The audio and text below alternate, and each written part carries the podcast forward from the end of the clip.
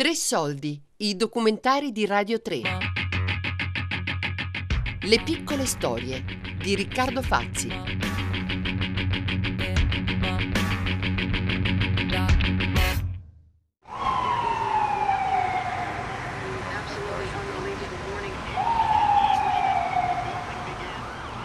Quando sei nel bel mezzo di una storia, non c'è nessuna storia, ma solo una gran confusione un'oscurità ruggente, una cecità, un naufragio di vetri infranti e legna scheggiate. Come in una casa nell'occhio di un ciclone o in una barca sbattuta tra gli iceberg o tra le rapide di un fiume e nessuno a bordo capace di fermarla. È solo dopo che diventa una storia, quando la racconti a te stesso o a qualcun altro. Ovviamente la cosa che viene in mente è Fabrizio del Dongo alla battaglia di Waterloo. E nella Certosa di Parma c'è questo episodio memorabile in cui il protagonista, Fabrizio del Dongo, sta nel mezzo alla battaglia di Waterloo, ma non capisce assolutamente nulla, non vedi niente.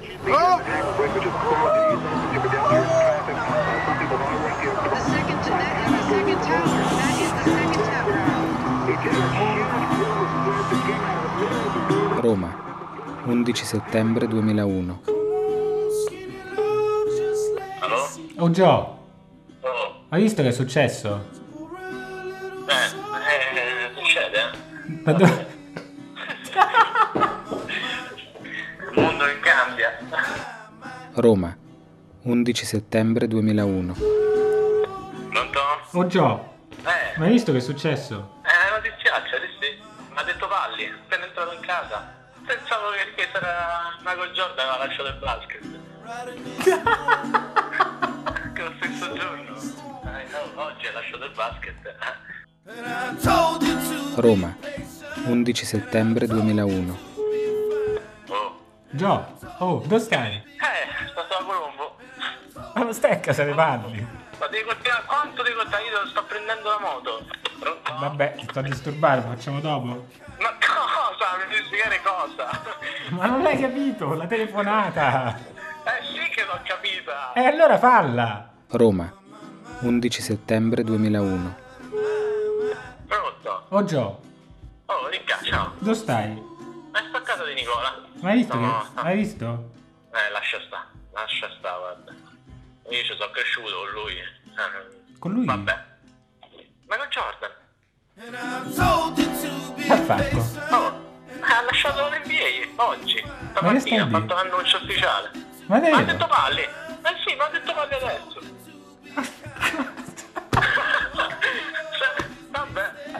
Ma lo stesso giorno delle torri gemelle. che torri gemelle? Non hai visto le torri? No, Ma accendi il telegiornale, ma che cazzo state a fare? Hanno, hanno bombardato le torri gemelle. Oh, ma che bombardato, che stai dire? Ma non hai capito? Oh raga, accendete un po' la tv. No, ma film.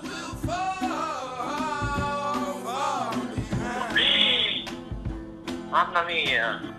Ma mamma l'ha sentita? Quel giorno lì. A parte mio fratello Giorgio, tutti ci ricordiamo subito cosa stavamo facendo quel giorno. Ognuno di noi ha una storia, per quanto banale, legata al momento in cui sono cadute le torri gemelle. Tutti sappiamo dove eravamo, quella mattina di 20 anni fa. Io ero a casa ed era andata via la corrente, per cui mi, mi arriva una telefonata dal manifesto, Sandro, hai visto che cosa sta succedendo in America? Io dico no, non l'ho visto perché non c'è la corrente, quindi eh, non credo che capì che cosa era veramente successo.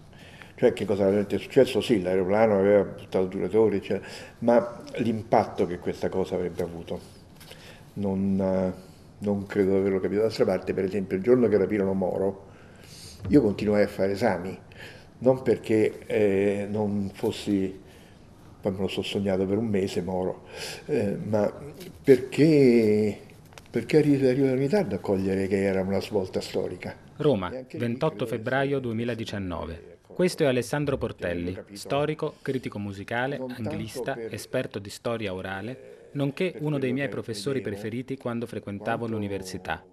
Mi ha dato appuntamento alla Casa della Memoria e della Storia, che mi sembra il luogo perfetto per questa conversazione. Come tanti eventi, insomma, è un evento che dura nel tempo, che prende senso grazie alle conseguenze che ha.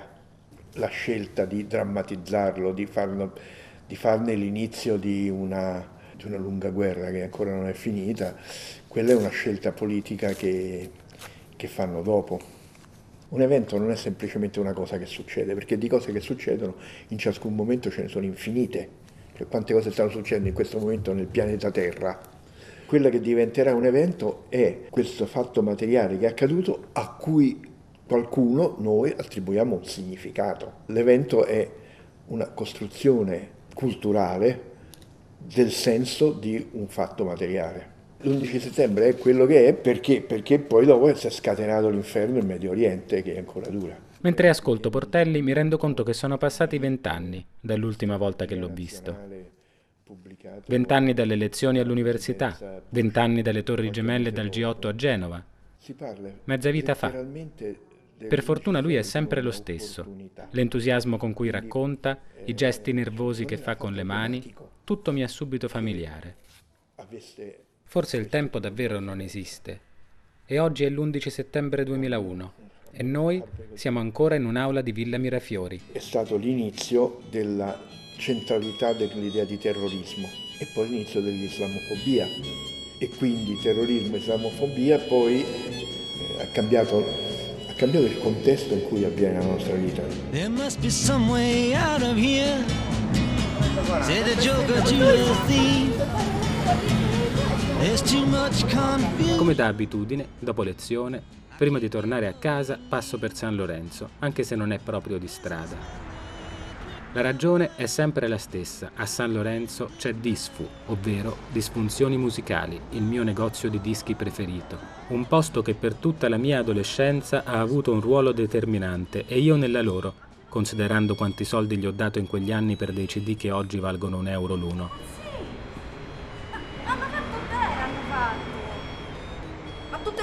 Guarda, gliele devo buttare giù. Mica una, no, una non gli basta. Mentre cammino lungo via degli Etruschi, sento una ragazza che parla al telefono affacciata no, a un balcone. Esagero. Ma non esagero, no, ma, ma, con tutto quello che gli hanno fatto, ma te lo dico io, se meritano questo e altro. Urla come se volesse farsi sentire apposta se da non tutti. hai capito. Eh, certo, certo. Certo, ma perché scusa, loro che fanno? Che fanno? Sono contenta, guarda, sono proprio contenta. Ho pensato, sarà successo qualcosa in Iraq, o in Palestina, o in uno di quei posti dove esplodono le cose. Me ne disinteresso rapidamente ed entro dal Dispo. È una settimana che aspetto l'ultimo dei Radiohead. Oggi qui c'è una libreria molto carina, con sala da tè, reparto bambini e musichetta giusta di sottofondo. Non c'è traccia di quel mitico negozio né del silenzio che c'era quel giorno. Stavano tutti fermi, in piedi, a guardare la televisione. Sullo schermo eh, vedevo solo polvere, nuvole ed elicotteri. La seconda torre era appena caduta, ma io non lo sapevo. Tutto era appena successo e io me l'ero perso. Io me le sono perse tutte, nel senso che quasi nessuno degli eventi storici importanti io c'ero.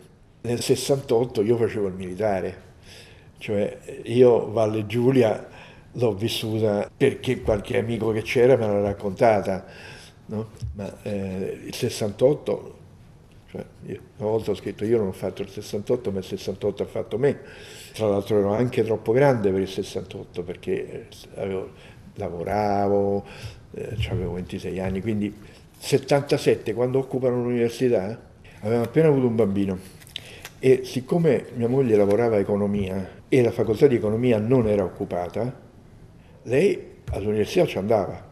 Per cui io tutto il 77 sono, stato a casa col bambino. Un altro, un'altra cosa a cui non c'ero è Genova.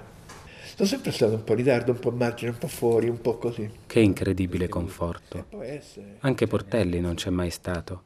Anche lui se li è persi tutti i momenti storici. Proprio lui, che ha dedicato tutta la sua vita alla ricerca e allo studio della storia e della memoria. C'è un libro di una mia amica che parla della terza generazione ebraica, che mi pare che si intitoli, forse me lo sto inventando io, eh, Nostalgia del non vissuto. Allora, in qualche misura ho l'impressione che molta più, sono molto più difensivo nei confronti del 68, Non sono mai stato nel PC, sono molto più difensivo nei confronti del PC di quelli che c'erano. Che bella la nostalgia di quello che non abbiamo vissuto. Allora forse non è davvero così importante esserci.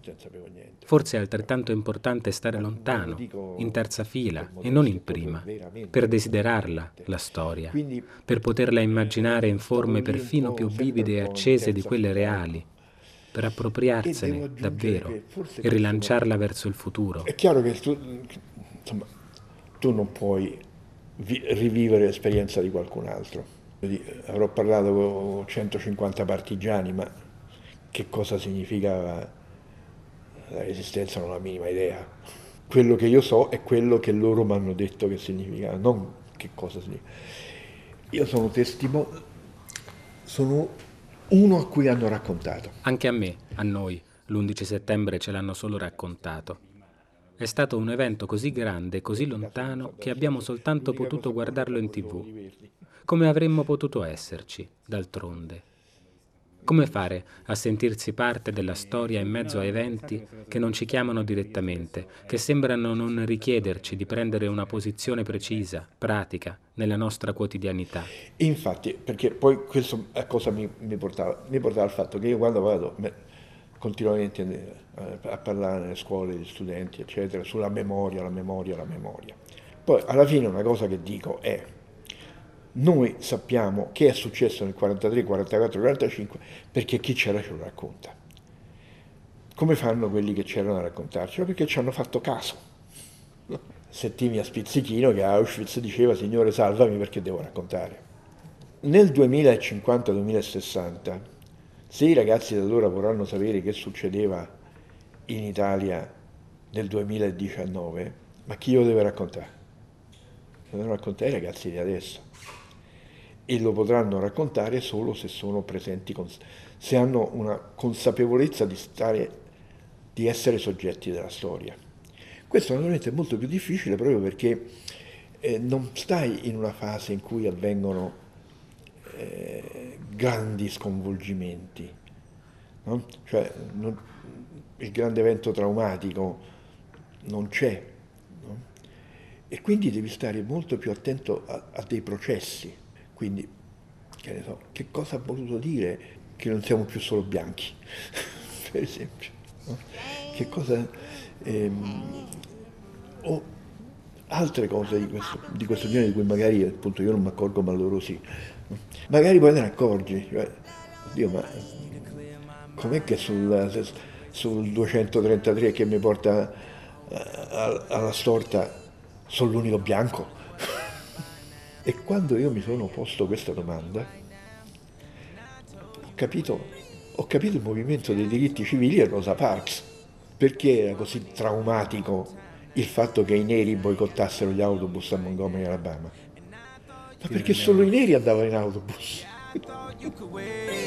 no. These bitches surrounding me. Se io posso dire una cosa di cui sono stato direttamente dentro e in qualche misura partecipe, l'arrivo del rock and roll. Quello sì, quello c'ero. Sto preparando l'esame di quinta ginnasio, quindi è 57, e io scopro che Polanca ha 16 anni. Ecco, questa, questa sensazione fortissima di dire ma questa è gente della mia generazione. Beh, significa allora siamo protagonisti noi.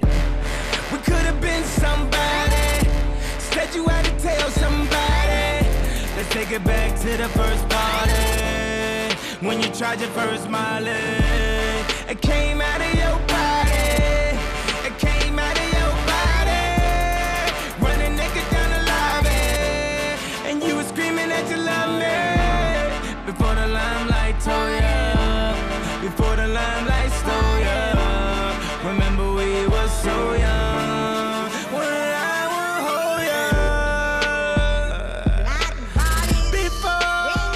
Le piccole storie di Riccardo Fazzi.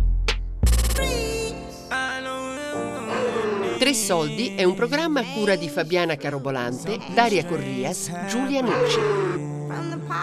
Tutte le puntate sul sito e l'app Rai Play Radio.